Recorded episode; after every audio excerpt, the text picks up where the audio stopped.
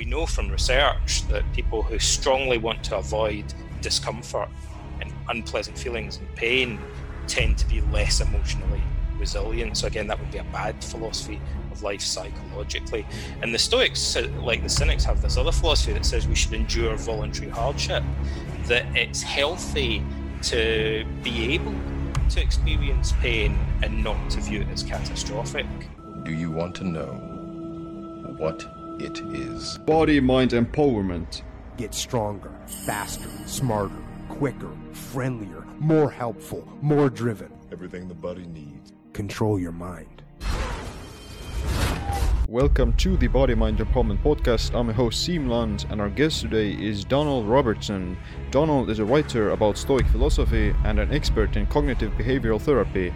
He's written several books like How to Think Like a Roman Emperor and Stoicism and the Art of Happiness. This episode is brought to you by Kaatsu Training. Kaatsu bands incorporate blood flow moderation training that trick the body into thinking that it's lifting heavier weights than it actually is. When traditional weightlifting requires you to reach 70 to 80% of your one repetition maximum to stimulate muscle hypertrophy, then kaatsu achieve that effect only at 20 to 30%, so it's perfect for treating injuries or used when you don't have access to heavy weights. Research about kaatsu bands also shows it lowers blood pressure, speeds up recovery from injuries, releases stem cells, builds muscle, burns fat, and prevents age-related muscle loss.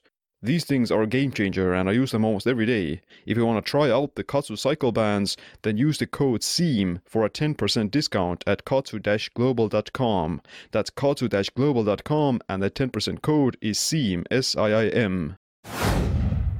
Donald, welcome to the show. Well, thanks very much for inviting me. It's my pleasure to be here speaking to you today. Yeah, you too. And uh, I've read uh, a lot of your books, and they're really good in uh, in terms of um, talking about Stoicism as well as giving like a very practical uh, life advice of how do you implement this kind of philosophy and how do you like actually use it to like just living a happier and a better life. Uh, but uh, how did you get interested in Stoic philosophy, and how did you start writing about it?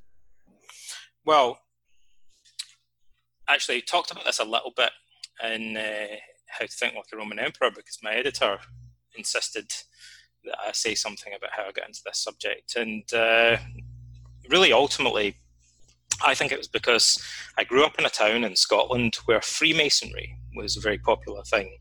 Most of my friends' parents were Freemasons, and my father was. And my father passed away.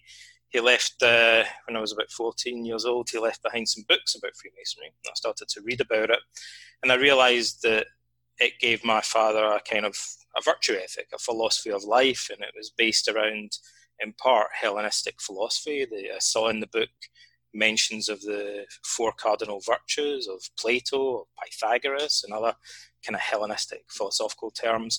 So that got me on this quest looking for some kind of guide to life, some kind of philosophy to life. And I, I read all the world's religions. I read Taoism and uh, Hinduism and Christian apocryphal texts. I studied philosophy at university, but it wasn't until I finished my degree in philosophy that I discovered Stoicism. And it clicked for me because it, it kind of covered three things. It gave me a bunch of practical techniques. And I'd been learning a lot of self development techniques, like I was very interested in self hypnosis and meditation techniques and visualization and stuff. And I saw in the Stoic texts all these different mental techniques, psychological techniques. And I was interested in psychotherapy. I began training as a counselor and psychotherapist. And I realized that Stoicism was the inspiration for modern cognitive behavioral therapy. And I wanted this big philosophy of life as a kind of substitute for religion in a way. And I'd been looking at Buddhism and at Marxism and existentialism. And then I saw Stoicism and I realized it gave me this kind of virtue ethic, this kind of guide to life. And all of these three things the therapy, the meditation, the philosophy of life all suddenly came together like an epiphany for me, really. And that was gosh, was, I think it was about 25 years ago now, roughly, and so it stayed with me.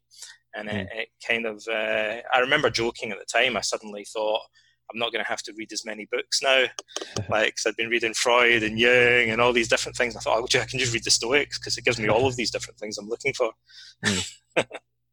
Yeah, yeah, it's so true that uh, you know Stoicism, Stoicism is like an old philosophy, but at the same time it's like ageless or timeless. The same Yeah. principles apply to 2020 as well as you know uh, 20 BC, so to say. So that it's a very yeah like age, age-old um, way of thinking, and it's also not not only like a philosophy; it's always like a mental uh, mindset and a way of thinking that uh, you know you don't have to be necessarily a philosopher to be a Stoic uh, but it does help you to kind of create a life philosophy, if that makes sense.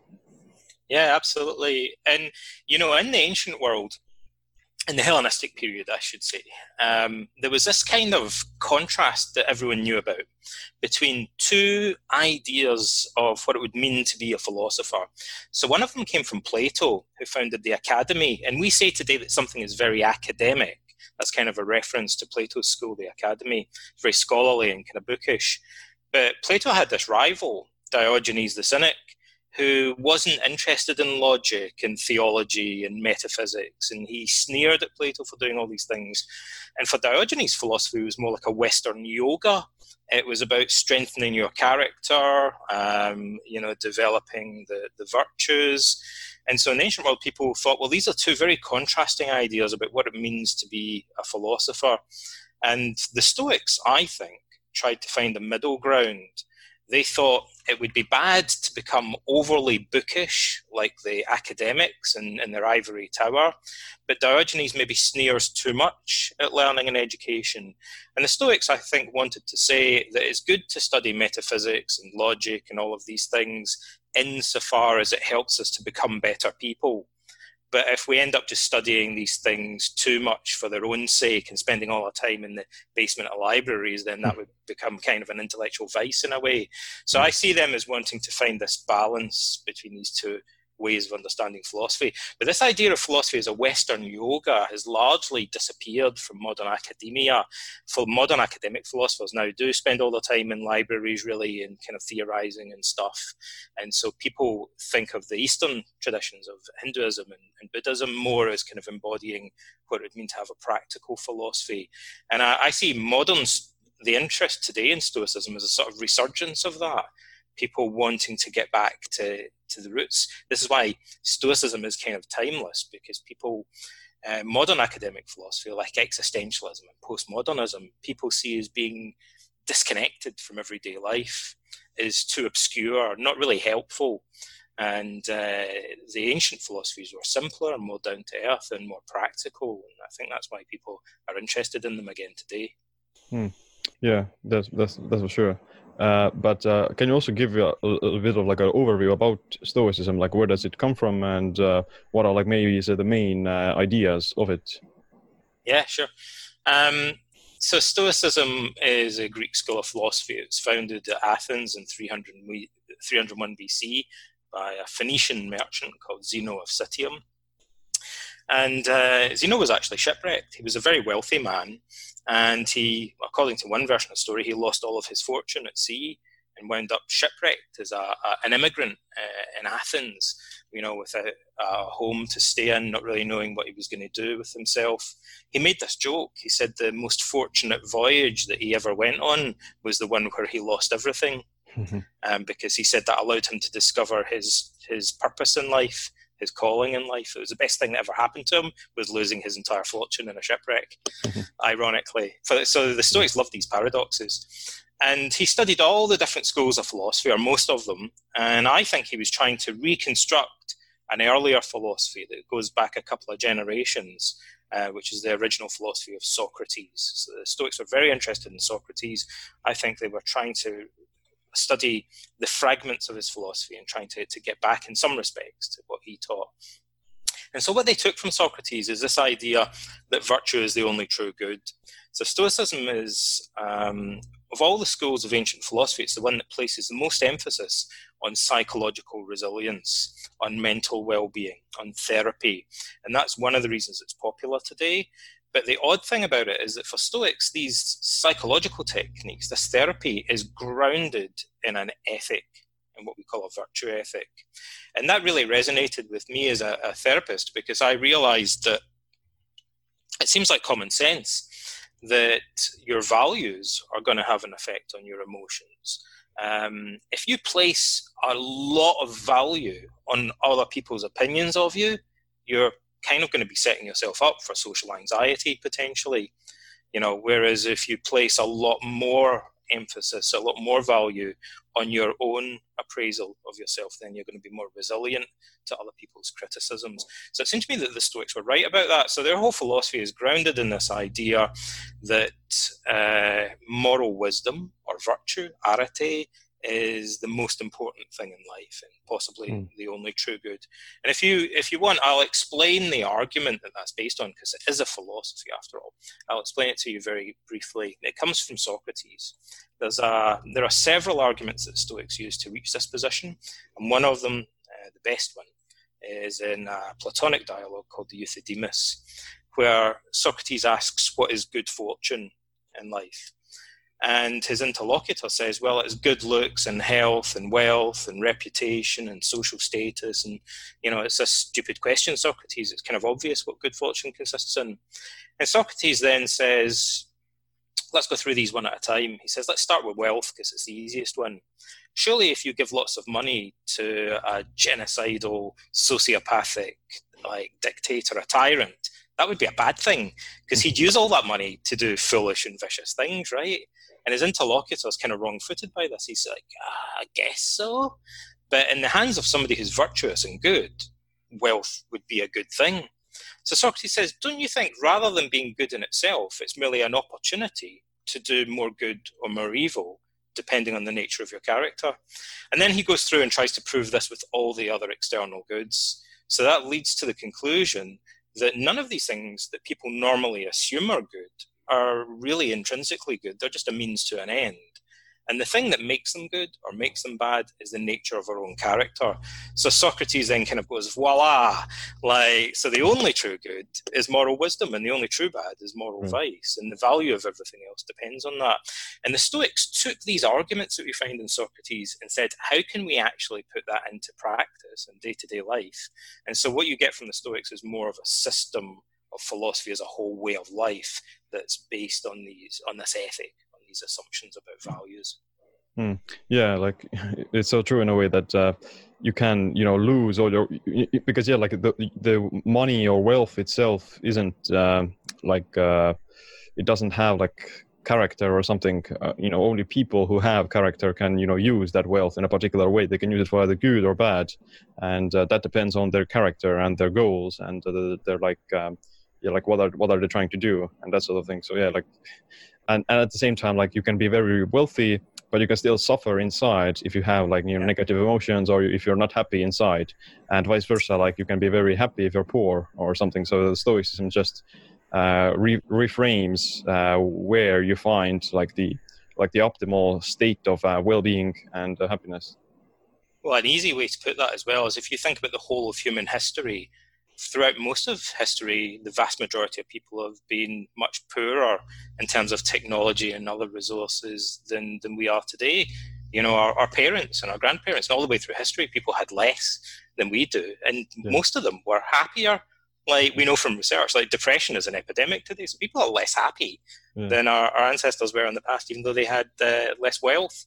And uh, I also, just as an aside, the other thing I, I think about when I think about this argument is that over the years, uh, I've known a, a, handful of quite wealthy people. And some of the, the wealthiest people I've known traveled on public transport, wore cheap clothes, you know, an old pullover and stuff, you know. And uh, so sometimes the people that have the most money don't really indulge in all of the things that people think they're going to squander. They, they maybe live quite simply and quite plainly because they're actually happier doing that. They're happier with simpler things and a simpler lifestyle. Yeah, yeah, that's for sure. Uh, and uh, like Stoicism is also like a, in in good opposition to uh, Epicureanism, which is uh, another similar school of philosophy. And in Epicureanism, like the main uh, or the highest value is placed upon pleasure and uh, joy, which is like the opposite of Stoicism. Like, how do you how do you compare these two? And well, I'll say something about that. Like, actually, the first thing I'll say is just an observation. So, Stoicism became very popular. There's a kind of trend for it at the moment. But Epicureanism didn't. Um, we always, they usually go hand in hand. And so we thought, well, there's going to be loads of people writing books about Epicureanism. There've been one or two, but there's no resurgence of interest in Epicureanism. And Epicureanism isn't popular with psychotherapists, whereas Stoicism is. And there's a reason for that. And the reason for it is that some of the things the Epicureans say really clash with what modern research on psychotherapy and psychology tell us about the emotions. So, one of the things we know today is that when people put a lot of value on achieving happiness or pleasure and avoiding pain, that can actually tie them in knots. It can be quite toxic um, because one of the things it forces them to do is to place far more attention than normal on their own subject, subjective feelings. So, generally, when people are happier, their attention is outward looking. Um, they get on with doing healthy things in life, they engage in activities. And people who become very introverted and self focused tend to be more prone to anxiety and depression. But the Epicurean philosophy, by saying that the most important thing are these feelings, kind of creates a lifestyle where we're very introspective, very self-focused. As a modern psychologist think, no, that that sounds like the way of thinking that depressed and anxious people have. It's a potentially actually sounds like a good idea, but it's a, a psychology that would backfire. Uh, when we try to control feelings of pain and pleasure, um, we often just kind of tie ourselves in knots. And the Epicureans also said the goal of life was hedone or pleasure, but they also call it ataraxia, which means tranquility or the avoidance of pain or the avoidance of unpleasant feelings. And that in particular sets alarm bells ringing because people who have a strong aversion to feeling unpleasant experiences are set themselves up for avoidance and uh, the suppression of feelings. And so we know from research that people who strongly want to avoid discomfort and unpleasant feelings and pain tend to be less emotionally resilient. So again, that would be a bad philosophy of life psychologically. Mm. And the Stoics, uh, like the Cynics, have this other philosophy that says we should endure voluntary hardship, that it's healthy to be able to experience pain and not to view it as catastrophic. Like, hmm. and in fact, you know, like when you do exercise, you experience discomfort and fatigue and stuff like that. And, hmm. and having a mindset that is willing to kind of expose itself uh, to a certain amount of discomfort is is actually very healthy. The Stoics would say. So they say the goal isn't a feeling; the goal is to develop this toughness and strength of character, and that's what our flourishing consists in. Yeah, yeah, I totally agree. And like you know, the problem with um, trying to be happy all the time or trying to achieve pleasure is that you know they're great, but they're not permanent. They're very transient, and they can be wiped out very easily. Like you can literally lose your wealth uh, very easily. You can lose your uh, you know, and there's also like the inevitable fate of aging. Like everyone is gonna get older, and you know you're gonna lose your good looks. And uh, and if you if you if you if you get attached to those uh, things, uh, these pleasures and uh, these external things, then uh, you're you're setting yourself up for failure, and you're set, set, setting yourself up for misery because you're gonna lo- lose them eventually. And yeah, like Stoicism kind of prevents that in a way because you're not attached to them or like you're very loose in a way you can still enjoy pleasure that's like the misconception that stoicism is cold. You can still enjoy pleasure and you can still engage in these uh, pleasurable things but you're not ever like really attached to them and you're also like aware of the you know the uh, negative side of, and like the pain and that sort of thing. So you're keeping yourself more resilient and uh, more adaptable to like ever changing uh, circumstances. Yeah def- absolutely. You know, and I guess they, there are many problems, and all these problems are raised by ancient philosophers with the hedonism. Epicureanism is a more sophisticated form of hedonism, but nevertheless, it still has similar problems. And so, one of them is that people who adopt a hedonistic philosophy, they're going to have to struggle with the problem of shortcuts. So, if you just want pleasure, couldn't you just take lots of drugs? Like, couldn't you just avoid anything that causes you any discomfort and stuff? And Epicurus said we should try and achieve long term peace of mind and, and pleasure. But nevertheless, the Epicurean school was known for being kind of reclusive. like uh, Epicurus had this private garden where he just did philosophy with his friends, whereas the Stoics did philosophy out in the agora where they exposed themselves to the general public, like, and they engaged with strangers in debate. So they were putting themselves out there more in public.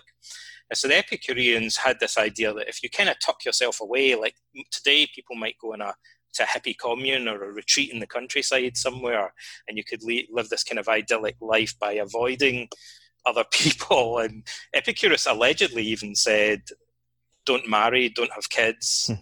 Like because it's just stressful mm. like you know you can have a much calmer more peaceful life if you just kind of never do anything you know just stay in a nice garden in the in the yeah. countryside um, and so it, it lends itself towards a kind of avoidant withdrawn way of living Whereas the Stoics think, no, that's not what life is about. You know, life is about putting yourself out there and being active and engaging with the world more.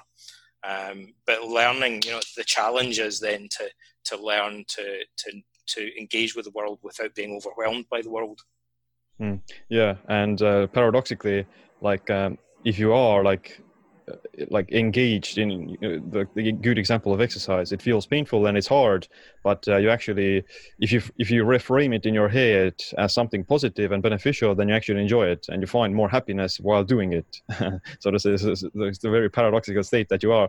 Like uh, inflicting yourself this pain or uh, discomfort, but you're actually enjoying it. And uh, I would ar- argue that you would actually enjoy it more. You enjoy like the process of overcoming yourself, and over you enjoy the process of putting yourself out there uh, more than just enjoying the pain, where, or just enjoying the pleasure, so to say, when you, where, where you didn't have to put any effort in. So like the putting the effort in and overcoming yourself and achieving greatness and achieving goals and those things uh, there's that's where like most of the happiness actually comes from and it actually is is like a larger or is greater.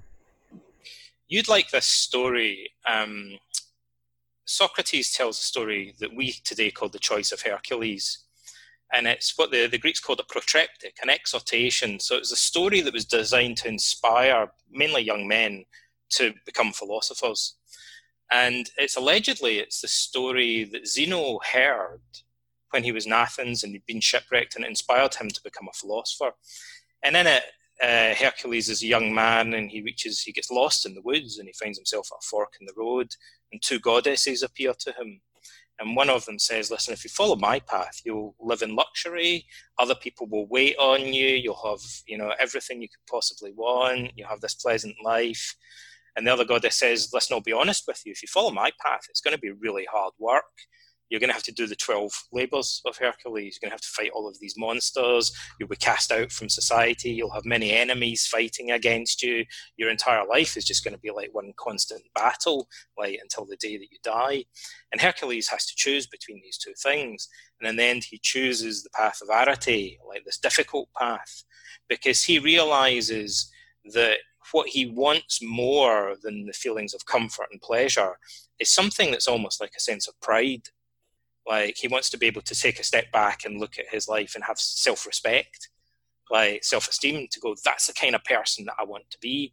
Mm. And Epictetus talks about this to his students when he's teaching uh, Stoicism. He's a the, the famous Roman Stoic philosopher, and he says to them, you know, if Hercules had chose the other path, if he'd chosen the, the path of, of vice, they call it, or hedone, you could say of pleasure, and he just stay tucked under his blankets in bed all day, being waited on by other people, Epictetus says to his students, he wouldn't even really have been Hercules at all.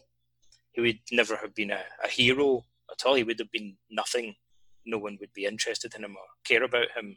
Um, it was only by embracing all this hardship, voluntary hardship again in his life, the 12 labors, that he made himself this iconic hero to the Stoics. And he said, you, you can only, the irony is that it's only by doing difficult, uncomfortable, challenging things that you'll ever really gain any respect for yourself or pride in yourself. Like, but if you avoid any difficulty or any challenge, it might feel comfortable, but you'll deny yourself the ability to ever take any pride in what you're doing. Yeah, yeah, and I would imagine like the the feeling of regret might might come back to haunt you if you uh, like at, at the uh, end of your life you may feel regretful for not doing those things uh, that you knew you should have done or that you could have done So uh, yeah, like uh, the way I like to put it is, nobody has on their tombstone. So far, I've never seen anybody who's had on engraved on their, their tomb or their gravestone. I, I wish I'd spent more time in bed, or yeah. I, I wish I'd spent more time on Facebook. You know, if only I'd spent more time on Facebook. Yeah, no one says that. exactly and and this this is kind of the a lot of the ideas that you talk about in one of your books uh, stoicism and the art of being uh, happy mm-hmm. yeah is there is there anything uh, that you would like to add to the, like the concept of happiness about stoicism or some mis- misconceptions about it yeah um, i think the main thing that i would say and I, have really always felt this when you know when you do philosophy at university you, you kind of study uh, to some extent these questions of what what does it mean to be happy? And you know the the first thing is actually the the word that the greeks use for happiness uh, eudaimonia uh, it doesn't really mean happiness. It, it, it's a strange word. In greek it means having a good uh, guardian spirit a good uh, divine spark within you a good daimonos um, and so we translate it loosely as meaning happiness. But even the English word happiness has changed its meaning over time. So in the English language, we do have this other word, hapless, which mm. means unfortunate. And that's the opposite of what happiness used to mean. Happiness used to mean fortunate, flourishing, doing well in life. And now the meaning of that word became degraded over time so that now people use happiness to just mean pleasure Mm. Like if you say to people, "What makes you happy?" they'll say, "Oh, eating chocolate." you know, watching Netflix. That's what really makes me happy. And what they actually mean is that these are things that give me pleasure. Yeah. But the word didn't mean that originally. Even the English word happiness meant what makes you flourish. Like what means that you're you're doing well. You're having a actually having a, a, a good life, a type of life that you could take pleasure, take pride in. You know. Um, and so I would say maybe the best way to put it is that we need to distinguish between different types of happiness. So there's this superficial kind of happiness, or, which is really just pleasure, right? It's a feeling, it comes and goes, and then towards the end of your life, you look back and you can't even remember most of it. You think, yeah, I guess there were days when I ate a lot of chocolate, you know, or did, you know, I, I lay out in the garden eating more, but I've kind of forgotten all that now. It doesn't really stay with you. You know, maybe it was pleasant at the time, but it doesn't really have any legacy for you. Um, and then there's another kind of happiness which is more cognitive, more spiritual, it's deeper, and it's more like a sense of fulfillment or satisfaction that comes from being able to look at yourself and thinking that you're on the right track in life, that you're, you know, you're you're you're where you're meant to be, you're doing what you were meant to be doing, um, that you have a sense of purpose um, and actually, when you're living like that and you think, you know, I, I really feel like I'm, what I'm doing right now is important and it's valuable and I take pride in it, you might be experiencing a lot of pain and discomfort. Um, you know, you might be doing things that, that exhaust you um, and dealing with people that frustrate you but nevertheless feel that what you're doing is, is really worthwhile and, and valuable. So I think a lot of confusion is caused just by people not even as children being taught to distinguish between these feelings of pleasure and this mm. deeper sense of, of happiness that, that comes from uh, a sense of fulfillment in life. That's a harder thing to pin down.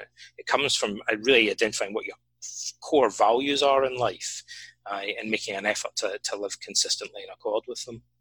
Yeah, totally. Like, and especially in the like today's day and age, a, a lot of people are just solely relying on their feelings, and uh, they don't have any like they they don't have like this ideal uh, that they want to pursue towards. Um, uh, if they do have, then it's more often than not it is uh, still created like their culture or like the social media or like the celebrities or something like that. So they're chasing the, the they're still chasing the ideal of this uh, pleasure so to say and uh, and the social gratific- gratification. Whereas yeah like you have to kind of you know uh, whereas in the stoicism there's the the virtuous character is the ideal that you want to pursue of being like this virtuous person and, and having like a a person with a high high high, like integrity and uh, that sort of thing yeah yeah the way that they think about it as well, the, the Stoics and Socrates also thought that we're all kind of hypocrites in a way, that we contradict ourselves. And, uh, you know, so Socrates had this method of questioning people. It's called the elenchus, which is the word that the Greeks used for cross examining a witness in court. Um, so you'd question someone and you'd spot out contradictions in what they were saying. And Socrates thought we should do this to ourselves and question ourselves about our values and, and spot where we're hypocrites or where we're contradicting ourselves. And he said, like, one of the easiest ways to spot that is that the values we apply to other people are often in contradiction to the the the things that we the values that we apply to our own life uh, we have a double standard, as we'd say today. So there's a really good example of that in Xenophon's memorabilia. Now, Xenophon was a, a famous Athenian general, and he was one of Socrates' best friends. Uh, he was a follower of him. And he records a conversation where a young man came to Socrates once, uh, one of his friend's sons, asking about if he could, Socrates could introduce him to famous Athenians, to important people in Athenian society to become his friends. And Socrates says, What are the qualities that you would look for in the ideal friend? This is a great question. And so they rattle off a list of things that they would really be looking for in the perfect friend. And then Socrates flips it round and says to the boy, to Critobulus, he says, How many of these qualities do you actually have yourself? And he's like, ah, I don't know, like not many of them. Like, and Socrates then says, haven't you got this all back to front? Like, rather than asking me to introduce you to people that are like that, you should have come to me and asked me how I could help you to become more like that yourself. And then other people would be drawn to, they'd want to be your friend. Like, if you had all the qualities you've just described to me, you should be trying to figure out how to improve your own character rather than trying to figure out how to get the, these kind of external goods of like having a, this right circle of friends and stuff. You've put you've got everything back to front, um, and that's a great dialogue. You know, in a way, it sums up the, the essence of Socratic philosophy. There's a contradiction there. He knows what would be admirable in someone else, but he's just never really applied those values, those qualities to himself. So the, the Stoics, like Socrates, want us to have a more consistent set of values to resolve all these contradictions and to really be living much more in accord with our, our own core values, with the virtues, as the Stoics say. Mm, yeah, totally. And uh, one of the uh, Stoic philosophers that I think uh, you know perfectly uh, exemplifies this is uh, Marcus Aurelius, uh, who we've also written a book about, and it's called "How to Think Like a Roman Emperor." so, can you talk a little bit about like who was Marcus Aurelius and what did he talk about? Marcus Aurelius strangely in a way, is the last famous Stoic of antiquity. So we mentioned Zeno, who was the founder of Stoicism. Now, Marxism and psychoanalysis and postmodernism and these kind of modern uh, cultural phenomena have a lifespan maybe of 50 years or 100 years or something like that. Stoic philosophy flourished in the ancient world for five centuries. Hmm. So between Zeno and the death of Marcus Aurelius, it's just under 500 years during which the, the, the Stoic school was a living, active force. And then it has this legacy that continues. It leaves a, an influence on Christianity, for example, and our culture that comes down to us today. But Marcus is the last, the swan song of Stoicism, the last famous Stoic of antiquity, and the most powerful politically of the Stoics. He was the emperor of Rome, kind of more or less at the height of its power as well. So he um, studied Stoicism. He dedicated his life to training himself in Stoicism, and he lived kind of like Hercules in a way. He faced these difficult tasks. He faced a plague, which is very hmm. relevant today. The the Antonine Plague um, which is named after him. He, he's um, his cognomen. His his name is Marcus Aurelius Antoninus, and uh, the Antonines. Uh, that's the name of the dynasty that he was part of. So we call mm-hmm. the plague that he, he he had during his reign the Antonine plague, and we don't know what it was exactly. We think it might have been a form of smallpox. It was far worse than the current pandemic that we are facing. It's estimated to have killed five million people in the Roman Empire alone, and it, it continued for at least a decade. Mm, um, yeah. And uh, it, it devastated Roman society because the first thing that happened after the initial outbreak of the plague was that the the Romans called the barbarians, the tribes on their frontiers, uh, saw that a lot of the legionaries were dying, and they thought, seems like a good time to invade. so not only did they have a plague, they also had a huge invasion of the northern provinces to deal with. So sometimes said, one of the historians, Cassius Dio, says uh, he thinks Marcus was one of the most admirable emperors, but one of the mo- most unfortunate emperors because he had earthquakes, plagues, he had yeah. uh, several invasions, and then he had a civil war to deal with. So all the way through his reign, he had trouble to deal with. And he left us this book called the Meditations, which really does seem to be private notes that he'd written down. I'd say there's there, are hints in the text that it, it, it wasn't it doesn't look like it was written for publication for several reasons. And he wrote it largely, it seems, on the northern frontier, like in modern day uh, Austria, uh, Serbia, um, along the Danube, when he was uh, commanding the Roman legions in this war. And so he, he wrote these books. Uh, he wrote this book to himself describing how he would apply Stoic philosophy to the problems that he was facing. And it's one of the most popular spiritual classics of all time. Mm. And it's available in many translations. And, uh, and so people find it a very relatable text, and it gives us an insight into. You could almost describe it, by the way, as a, a, a manual for coping psychologically with a pandemic uh, stretch. uh, but it's more than that. It's a manual for coping psychologically with pandemic and a, and, a, and an invasion. Yeah, yeah, yeah. and a bunch of and a civil war. yeah, definitely. And it's a like a really good book. And uh, yeah. uh, if people, you know, I think a lot of people have seen the movie The Gladiator. So Marcus Aurelius is the emperor in there, the old emperor who yeah. dies or who was murdered by his son there. and uh, yeah, he was. He's also considered like the last of the last of the five good emperors, and he was like a very prestige prestigious uh, um, person in his uh, era. Yeah. Richard Harris plays him in the in the movie Gladiator, and there's like one or two tiny references uh, to the philosophy. There's not a lot of philosophy. There's one or two little references to the, the philosophy in the movie Gladiator. But when that movie came out, a lot of people went out and bought the Meditations, and it inspired them to become interested in Stoicism.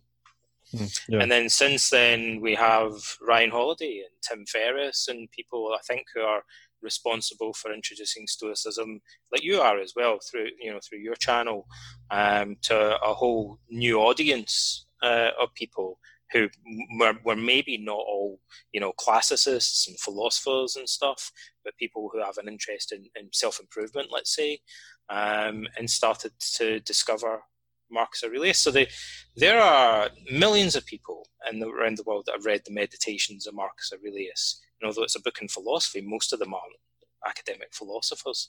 They're just yeah. people for whom it, it resonates, uh, like a, a, spirit as a spiritual classic, a self improvement classic. Yeah, definitely, and I think it's especially like uh, useful for uh, like preparing yourself for these uh, disasters and un- uncertain situations like the, the pandemic or an invasion or earthquakes whatever it may be. And even like even everyday quarrels and uh, uh you know marcus aurelius is, has many examples where he pr- embraces stoic philosophy and uh, like this idea of being a virtuous character in his everyday life as well. Like he was betrayed many times. Um, he like for example he had or he he sold a lot of his own personal possessions, his treasuries, to fund the war, and yeah, like many other examples where he actually lives uh, by this uh, Stoic philosophy. Yeah, I would say um, in some ways it's difficult to to evaluate his legacy as an emperor, but we can do it to some extent. You know, there's little bits of evidence about laws that he passed, um, we have the histories telling us about some of the actions that he took as an emperor, so we can we can see that in some ways it was consistent. And there are some records of speeches that he gave where he seems to be saying surprising things that are arguably very consistent with Stoic philosophy. Um, but actually, the main thing I would say is that we know that during his lifetime, Marcus was famous as a philosopher, and people clearly throughout the empire perceived him. No one in any of the historical sources ever even suggests that he wasn't an exemplary uh, Stoic uh, character, they all seem to almost take it for granted that he just embodies Stoicism. You know, it's it's one of those things that, that it's kind of almost unspoken. It's beyond question. Mm. You know, they go, no, he was he's the philosopher king. Like, oh, 100 percent, he's a you know, like mm. he embodies he, Stoicism, he exemplifies how, it. How did he become like that? How where did he learn Stoicism? Well, he started off. I mean, again, this is a, a strange thing. I think it may be in part that he, one of the odd things we know about him is he lost his father when uh, Marcus was maybe three or four years old. And so I do wonder if that's a factor that he, he we, we find that often that people then go looking for a role model or a sense of direction in life, a father figure, right? And so Marcus turned to several men that became huge role models to him, and he was lucky that he found the right guides. Uh, he one of them was the Emperor Antoninus Pius, who Marcus idolizes as a sort of ideal of what it means to be a wise emperor, and he systematically, you know, is, is trying to model the qualities of his adoptive father, the emperor that preceded him. And then we also know his Marcus's adoptive grandfather was the Emperor Hadrian, and Marcus doesn't really seem to think much of Hadrian. So he would be our, Hadrian was much more associated with the sophists. And Marcus, I think, viewed him as a bad role model. He doesn't want to be an emperor like Hadrian. He was uh, very pretentious uh, and, and kind of paranoid and stuff. And Marcus seems actually to have been quite worried that by becoming emperor himself, he might end up being turned into, like power might corrupt him and turn him into Hadrian. But then he seems to have been reassured by seeing Antoninus Pius and thinking, this guy seems to be able to pull it off. He seems to be able to be an emperor that's almost the opposite of Hadrian. He's, you know, very down to earth, maintains his composure. He's not corrupted by power. So maybe it, it's possible to do this after all. And then he was lucky. I think also his mother, Marcus's mother, was a, a an extremely wealthy woman, a very powerful Roman noblewoman, but paradoxically, she was known for her love of simplicity and Greek uh, culture and philosophy. So she was a very intelligent, very educated, very independent, powerful woman, and she introduced Marcus to the circle of intellectuals, which included Stoic philosophers who went on to become his, his teachers. And the main one was a guy called Junius Rusticus, who became of one of several Stoic teachers, but the main one that Marcus seems to really identify with in the meditations, he tells us that Junius Rusticus was a very important figure in his uh, his upbringing, um, and he was a, a, a, Roman general and a power, an important statesman, um, and so Marcus uh, was mentored by him. Actually, uh, Marcus uses the word therapia in the meditations, therapy. So he says Rusticus showed him that he would benefit from this Stoic therapy for his character. And he also says, we think of Marcus as being this very serene character, but in the meditations, there are some hints that he struggled with his temper. So outwardly, the, he's described as a very calm person who's not easily infuriated by other people, but inwardly in the meditations, he says, I, I had to learn to control my temper. He said, in particular, the person that made me angriest of all was Junius Rusticus, my Stoic teacher. and I imagine, like we, I said earlier about Socrates questioning Critobulus and saying, what would be the perfect friend? And so, how many of those qualities do you have? Like, I imagine Rusticus probably asked Marcus questions like that and kind of really put him in the spot and, and challenged him very deeply. And sometimes that was irritating. Um, but he also really loved Rusticus. We know that he, uh, he admired him greatly. So it's kind of like um, not like exactly a love hate relationship. He loved this guy; he was his role model. But he also found him very challenging to be around, and maybe that was why partly he was drawn to him. Mm, yeah. So in a way, it was it was for him to uh, kind of suppress his demons or something like that in a in an easy way, as as well as uh, just uh, uh, yeah be be the kind of person he wish he was, so to say, or like aim towards his ideal. Actually, I'd never thought about it like this, but you know what we could say, like, to link it to something else we've been talking about. So you and I have been talking a little bit about this idea of voluntary hardship that we have in Stoicism and Cynicism. So being willing to, to to do exercise and, kind of endure this to tolerate discomfort. So this very passage in the meditations where Marcus says, "Look, I love this guy, I admire him, but sometimes I wanted to lose my temper with him." Now, someone else might have said, "I'm done with this guy." he asks too many difficult questions. An Epicurean might say, he's upsetting my tranquility. You know, I'd rather find friends that, you know, are more relaxing to be around. But Marcus is willing to endure the company of mm. someone who he finds it difficult to listen to sometimes because he's being challenged by him. So he's voluntarily exposing himself to the discomfort of this guy's uh, criticisms, uh, mm. his questions, his challenging, and that that's toughening Marcus up. That's one of the things that I think is leading him to become a, a stronger individual because he doesn't run away from criticism. Like he welcomes he welcomes criticism even if it's kind of painful sometimes.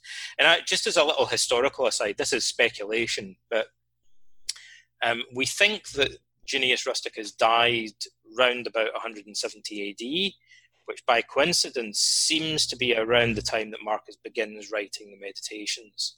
So I like to speculate that maybe Marcus began writing the Meditations, these notes to himself, as a substitute for the loss of his main Stoic tutor. Um, and actually, Marcus was on the frontier at the time, so he would have communicated with Rusticus by letter. So you can imagine the transition. He used to be with this guy every day. Now he only writes letters backward, back and forth, and now and now he dies. So instead of writing letters to Rusticus, Marcus now begins to write a letter to himself, and that evolves into the, the book that we have today, Meditations, which in the earliest manuscript it, it was never called the Meditations. That's a title that we made up that modern editors made up for it.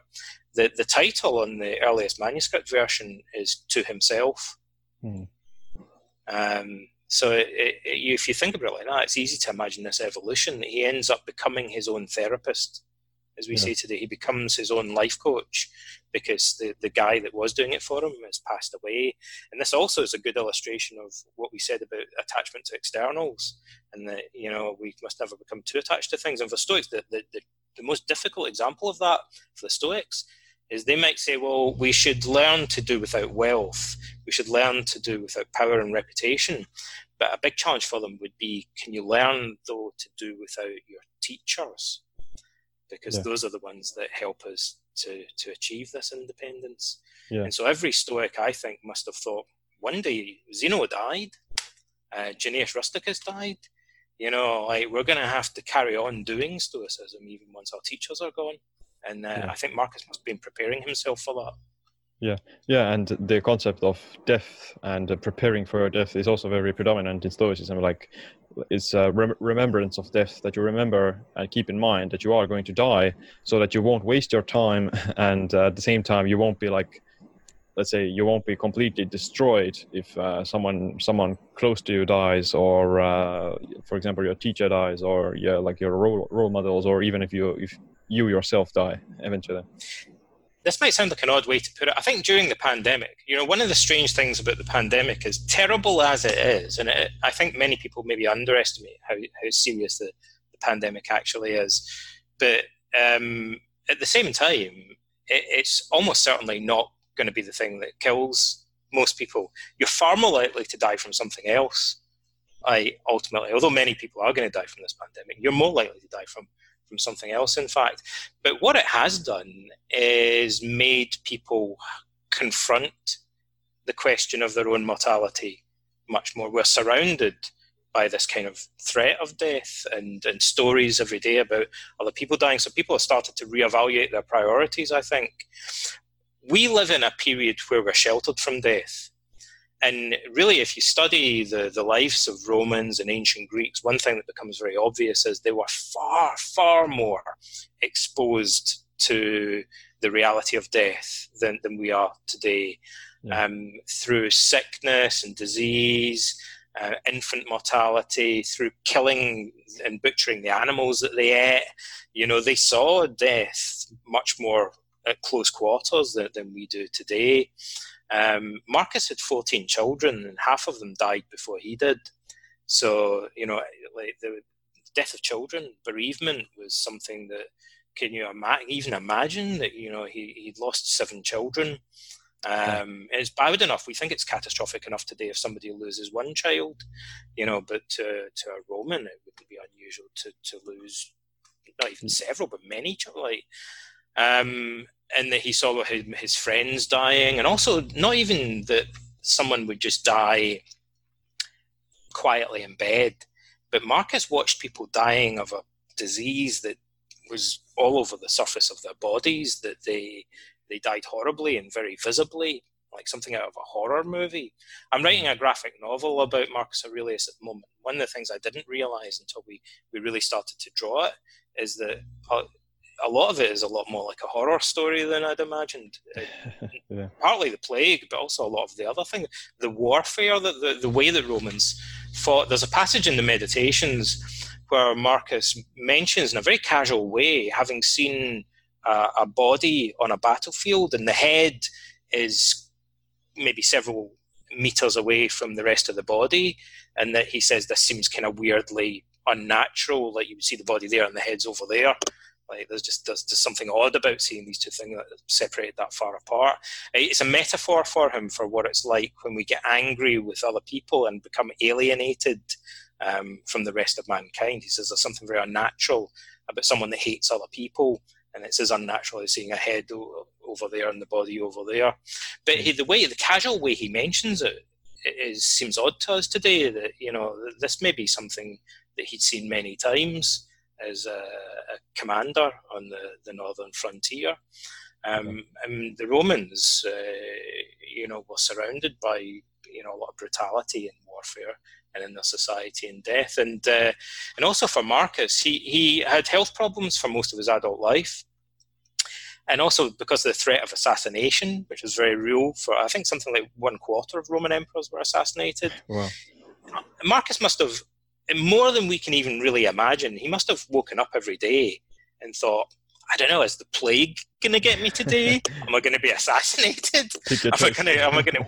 Are we going to be surrounded by like t- uh, tens of thousands of, of Germans, like uh, invading, you know, besieging the city? That I'm you know, like yeah, like so. His coming to terms with his own mortality is seems like more of an everyday thing given the, the time that he lived in. And it, to yeah. us, it's like a novel idea. Oh, that's an interesting idea. Coming to terms with your own mortality. I think to Marcus, it's almost like he didn't have a choice. you exactly, know? Exactly. Yeah. Uh, yeah, yeah, it's uh, like you know, you know, you know, like uh, of course, like death is uh, horrible, and uh, like people dying is also horrible. But at the same time, uh, it has maybe some like advantages or some benefits if you are like exposed to death or at least in some shape or form uh, and yeah like in the modern world we are very distant from it like and in a way we kind of dehumanize death as well like we only see it in movies or we only see it in news reports we see you know some terrorists chopping someone's head off or something and we kind of create this very negative uh, or like we, we don't even take it that seriously and we don't even understand what it actually you know look, looks like or what it actually is. I think I hadn't thought about this much until a few years ago, and then it really dawned on me that that, that um, you know people don't talk about death and bereavement in a way. All they don't talk about it all that much. But here's an odd thing. I, I was giving a talk once to a group of people in, in Toronto, and I, I just suddenly thought, I wonder how many people in the audience have actually had a brush with death. And so I asked them to show their hands, and there was maybe about two thirds of the people in the audience had said that either through being in a dangerous situation or a health scare, they had a moment where they thought, maybe I'm going to die here. And you know, also that you know there are many people that go th- through life and don't experience much bereavement. And Marcus was bereaved many times of friends and family members and children. I lost my father when I was 14. He lost his father when he was about three or four years old. So some people are bereaved earlier in life um, of people that are closer to them, maybe bereaved several times. And other people are more kind of sheltered from that until later in life. And I think the experience of bereavement of someone losing someone that's close to you, or the experience of also being exposed to danger or having health scares, it potentially not always, but often it makes people reappraise their values. So Marcus says the obvious thing. He says, You're acting as if you're going to live for a thousand years. And, you know, you're not.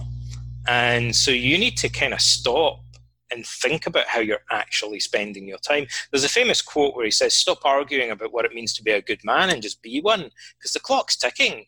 You know, you could wake up dead tomorrow Like you could get hit by a bus tomorrow.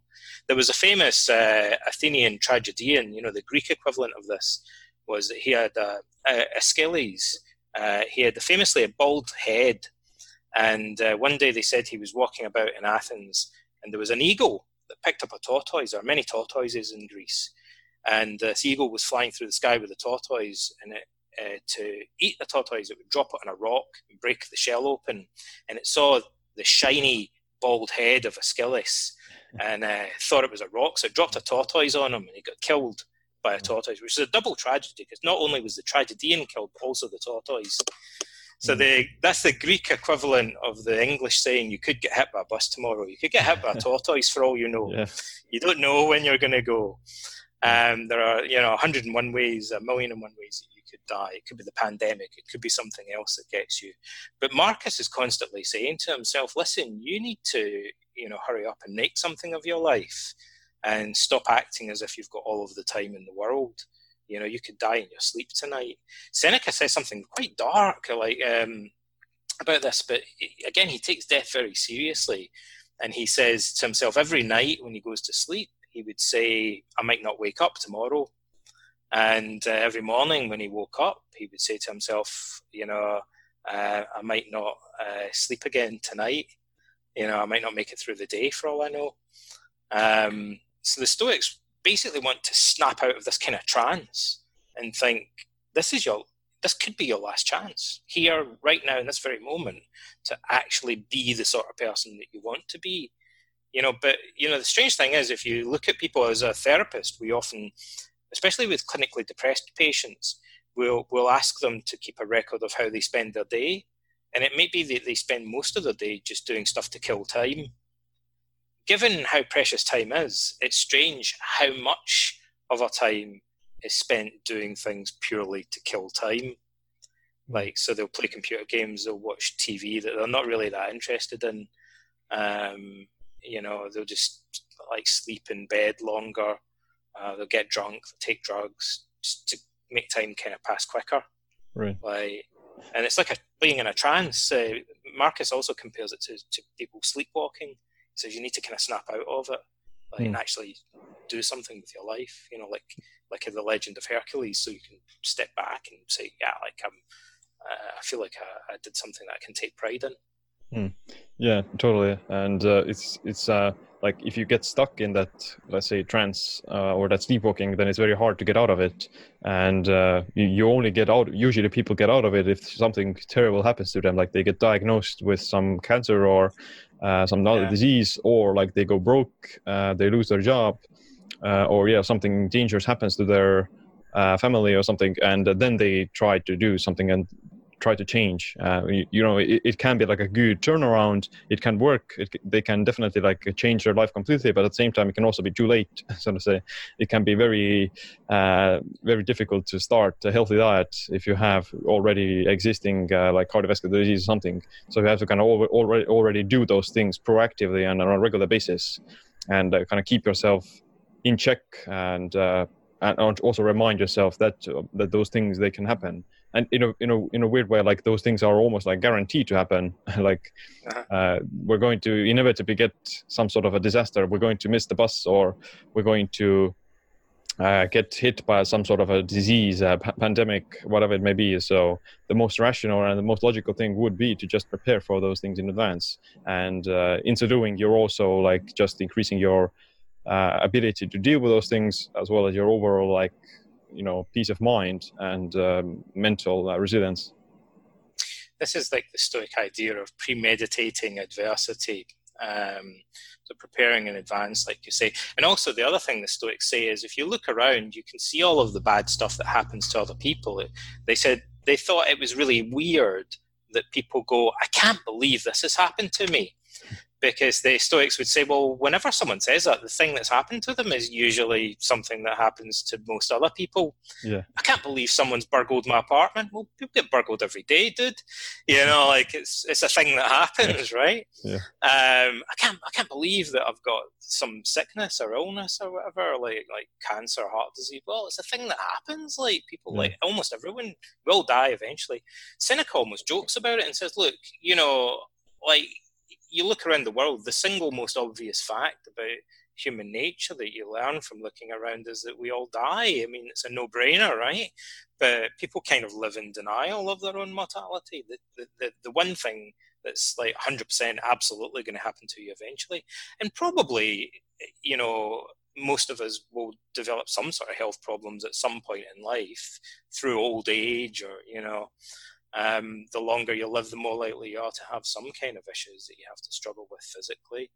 Uh, relationship breakups. There are very few people that meet their childhood sweetheart and marry them and are with them for the rest of their life, especially today, right? Yeah. So, you know, you, again, people go, I can't believe my girlfriend left me. I'm like, well, that surely that that's a thing that happens is like 99% of it at some point. Yeah. You know, like most relationships are going to end. You most people have more than one partner over the course of their life, so therefore, like you know, it's likely relationships are going to end. Um, but people, the Stoics thought it's strange that people act surprised. And actually, if you're wise, if you were just the ideal wise man or woman, you would think these things happen in life. C'est la vie. You know, people steal your wallet sometimes. Like you get sick sometimes. The pandemic's a good example of that. And in terms of society as a whole, so people being kind of surprised. But the experts, the epidemiologists, are like, "We told you guys yeah. it was going to be a pandemic." Yeah. like you know, like you know, the airplanes, like, they go mm-hmm. from one country to like, "There's going to be a pandemic eventually." And then people have asked me, how would uh, Stoics cope with a pandemic that's happening? And actually, the first answer to that, often, you know, the answer to a question is to say you're asking the wrong question, right? The the Stoics would say, well, you, a good Stoic would already have prepared for it years ago. Mm. Like they would have thought maybe there's going to be some catastrophic illness that affects society. It's quite plausible. If you look at history, this is something that happens periodically throughout history, right? Even in the 20th yeah. century, we've had pandemics. So um, the first answer would be Stoics would prepare in advance, and actually that applies to the current pandemic because one of the paradoxes about it is although this, I think, like I said, is probably worse than many people realize, um, this virus has a relatively low fatality rate. And, uh, you know, we could quite easily have had a highly contagious virus with a much higher fatality. Like Ebola has a 50% fatality rate. Yeah. So, you know, I, ironically, I hate to say, we kind of got off lightly. Yeah. Exactly. And so, you know, in a parallel universe, like we, we had a pandemic with something that was much more fatal. And on the positive side of it, there is one, you know, maybe this makes our society more resilient in the face of future pandemics. Like, because there'll be other hmm. worse viruses that are coming down the pipe towards us in the future. Yeah. You know, maybe we'll be more prepared for them. We'll, we'll know what to expect. So the Stoic advice would be: this is an opportunity, actually, to prepare for the possibility that there might be other crises in our society in the future that are even more serious than this one. And I, I guess it's kind of like a wake, wake up call. That's how a Stoic, I think, would actually spend this time partly maybe coping with the situation that they're in, but also thinking this should alert me to the fact that there might be even more serious challenges to come further down the line in the future. Um, and just as an aside, by the way, you know, people, uh, uh, one thing I'd point out, just to plant some seeds for people to think about. First of all, by the way, uh, uh, to digress slightly, um, the Stoics and Socrates wanted to help people deal with the sophists, these uh, orators and rhetoricians that manipulated people's emotions by giving powerful, evocative speeches to them. Uh, and they often instigated uh, people to, to wage war and things like that And the ancient world. They manipulated them politically. And so people think oh, that's a, an interesting historical um, curiosity. Uh, I think we social media is the modern day sophist. Mm. You know, every, everything that Socrates and the, the Stoics say about how do you deal with these sophists is is really relevant to us today. It's just that it's an algorithm now, yeah. or it's the you know the, the news media and stuff manipulating us in the way that the, the sophists manipulated them. But the other parallel that I would draw in terms of the current pandemic is the Stoics talk a lot about the problem of exile so the problem would be for them that what if the emperor sends you off to live on some island in your own because you've been banished from the empire? So they talk about that as an example. And and living in, in lockdown presents some of the same challenges as being sent into exile, arguably. So that makes a lot of the things that they say more relevant to our current situation than people might realize at first. Hmm. Yeah, yeah, it's so true. And like, uh, yeah, we well, as bad as the pandemic has been, it's ne- not nearly as bad as it could have been. And even like the Spanish flu was um, far more deadly. And uh, yeah, like, it is definitely like an opportunity to like prepare for the future ones that uh, will inevitably come eventually. We don't know when, but uh, the only thing that we can do is uh, prepare ourselves and uh, just uh, you know practice the skill sets and practice the mindset of being under like a higher amounts of stress and that sort of thing. Uh, but uh, what what about uh, how did Marcus Aurelius die? what what was his death like, and what happened afterwards? Well, in my book, I kind of take a particular interpretation of his death, right? So we do we actually have several accounts of his death, and even of the location of his death. But um, we most scholars believe it's it, it seems to be that he died of the Antonine Plague, um, and he was you know, he was about 60 when he died, so he reached a, a, a reasonable age um, for a, a, Roman at that time. And uh, he died, um, unfortunately, like he was succeeded by his son Commodus. Uh, so some people are very interested in why on earth uh, Marcus Aurelius allowed Commodus, this terrible kind of corrupt emperor, uh, to succeed him. And there's a long story there, but I'll give you the very abbreviated version of it. It's, a compl- it's actually quite a complicated question. But the Romans were the thing that they were most scared of, more maybe more scared of even than the plague, was civil war. They were worried that their empire would fragment, which is ultimately what happened to it anyway. But they were always conscious it would be very easy like for them to lose control of one of the provinces and for it just to split off, or for the empire to fragment. So they were extremely concerned about the risk of a, a civil war happening and splitting the empire. And I think they thought that even a bad emperor would potentially be better than no emperor at all, or, or having several competing emperors, like tearing the empire to pieces. So they wanted, uh, they I think the Senate thought uh, Marcus's son has to be emperor to try and unite things, uh, even if he doesn't really seem to have the strength of character that would make him good at the job. And Marcus seems to have done several things to try and prevent that. You mentioned the movie Gladiator, you know, like, so people will often say the movie Gladiator is a work of fiction. So it really builds a story that's loosely based. But there are bits of it. Some of the bits of it that people think are most implausible are actually kind of uh, have parallels in, in, in the histories. So the the character that Russell Crowe plays, um, there what Marcus Aurelius had a son-in-law uh, who was one of his senior generals in the northern frontier, a guy called uh, Tiberius Claudius Pompeianus, and he was of humble birth. He was actually Syrian, not Spanish. Um, and according to the histories, Marcus even wanted him to become a kind of interim ruler, and that he he asked this guy to become a, a kind of mentor, a guardian for Commodus, and try and, and keep him out of trouble. But Commodus abandoned him and went back to Rome and became corrupted by easy living and stuff like that.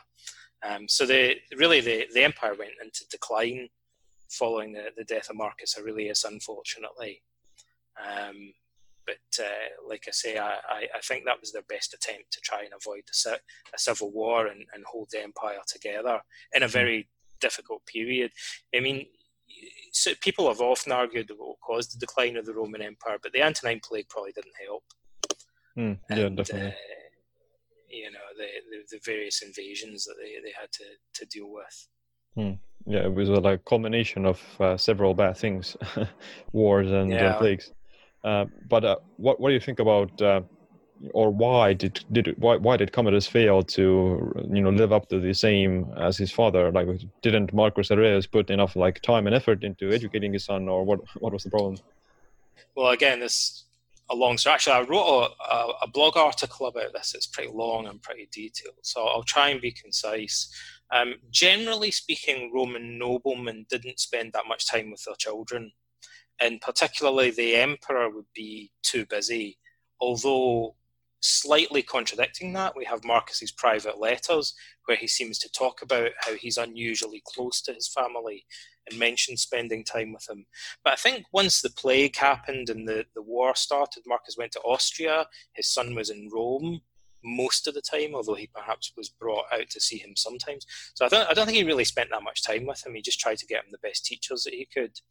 Then, when Commodus reached adulthood in Rome, that was when he was 15 years old, Marcus had him accompany him uh, in the in the military camps, and he spent more time with him. But by then, it was maybe a little bit too late to properly shape his character.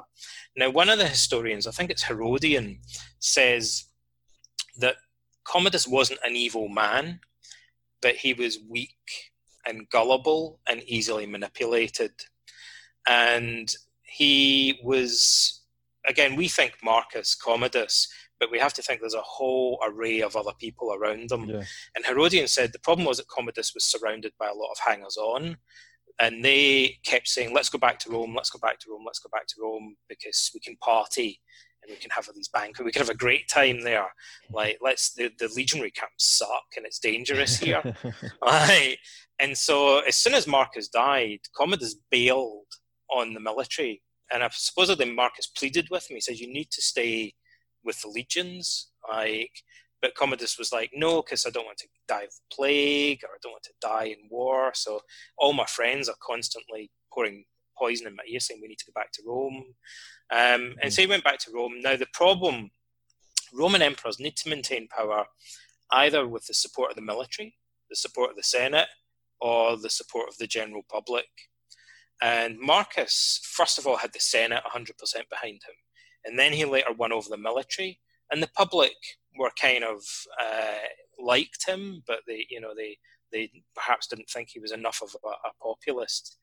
Um, Commodus annoyed the military, he abandoned them.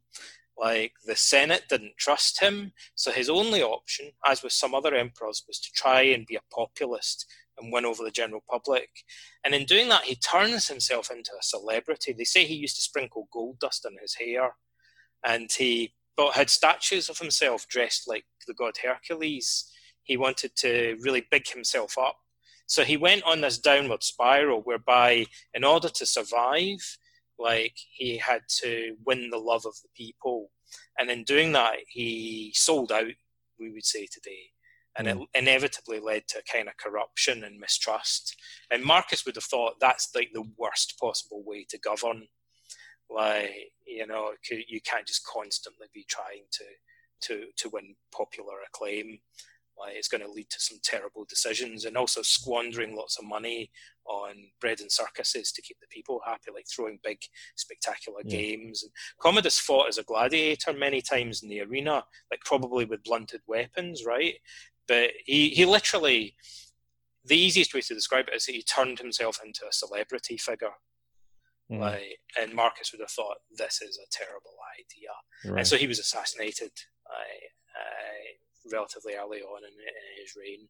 Hmm, okay, yeah. So the, the, perfect, the perfect, like a contrast between some aspect of the Epicureanism and uh, Stoicism from Marcus Aurelius.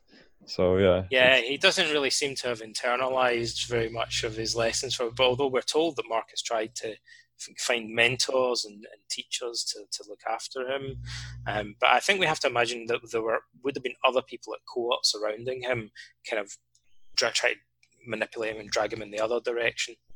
Hmm. Yeah.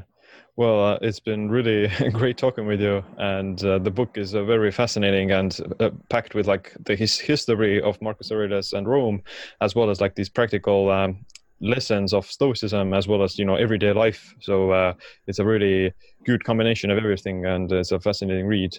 So uh, before I ask my last question, where can people learn more about you and your work?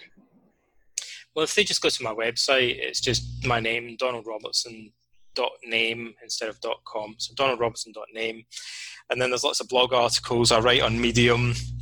I have a bunch of free downloads and e-learning courses and stuff that people can access.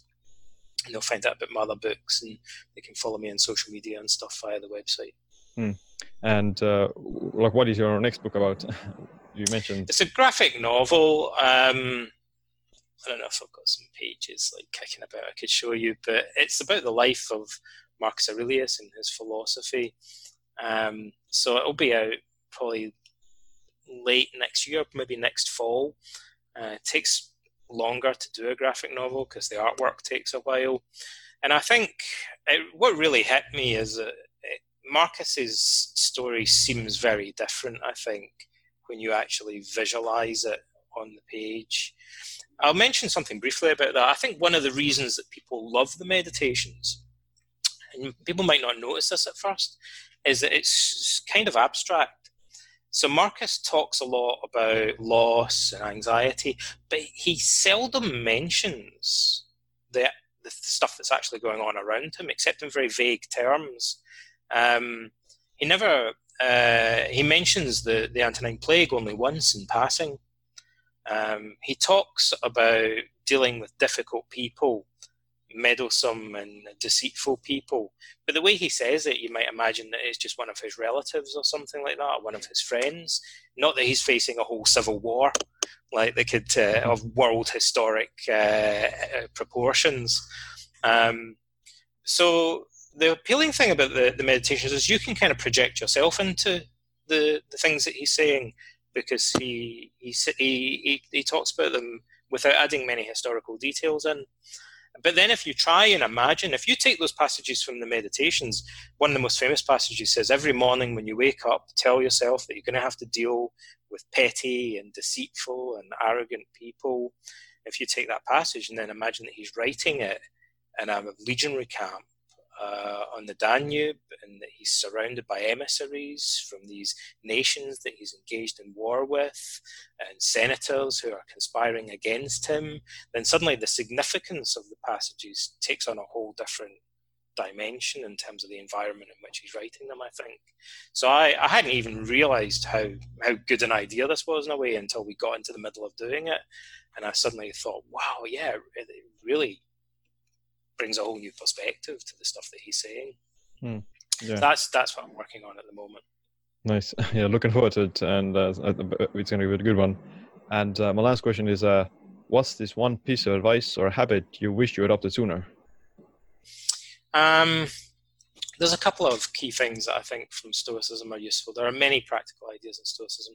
I think the one thing that really one of the things that kind of triggered the modern Stoicism movement was actually a particular exercise called the view from above that Marcus talks about quite a lot. And it's training yourself to really think of your life in terms of a much broader context, in terms both of space and time. So the easy way of doing that is just to picture the situation you're in as if you're viewing it from really, really high above and thinking of your current situation as just a small spot in time and space um, and I, I, you know, I could talk all day about that. I won't. But it, it's it, in terms of what we know about modern psychology, it's a very profound. It's actually something that modern researchers are, have become interested in in the Stoic literature because there are good, solid reasons from research and cognitive psychology to think this could potentially be a, a very sound idea, a very powerful idea. So it's this idea of expanding or perspective, which modern scholars call the view from above. It's a very useful way of getting perspective in your life and also of learning to overcome attachment or anxiety and other uh, troubling emotions.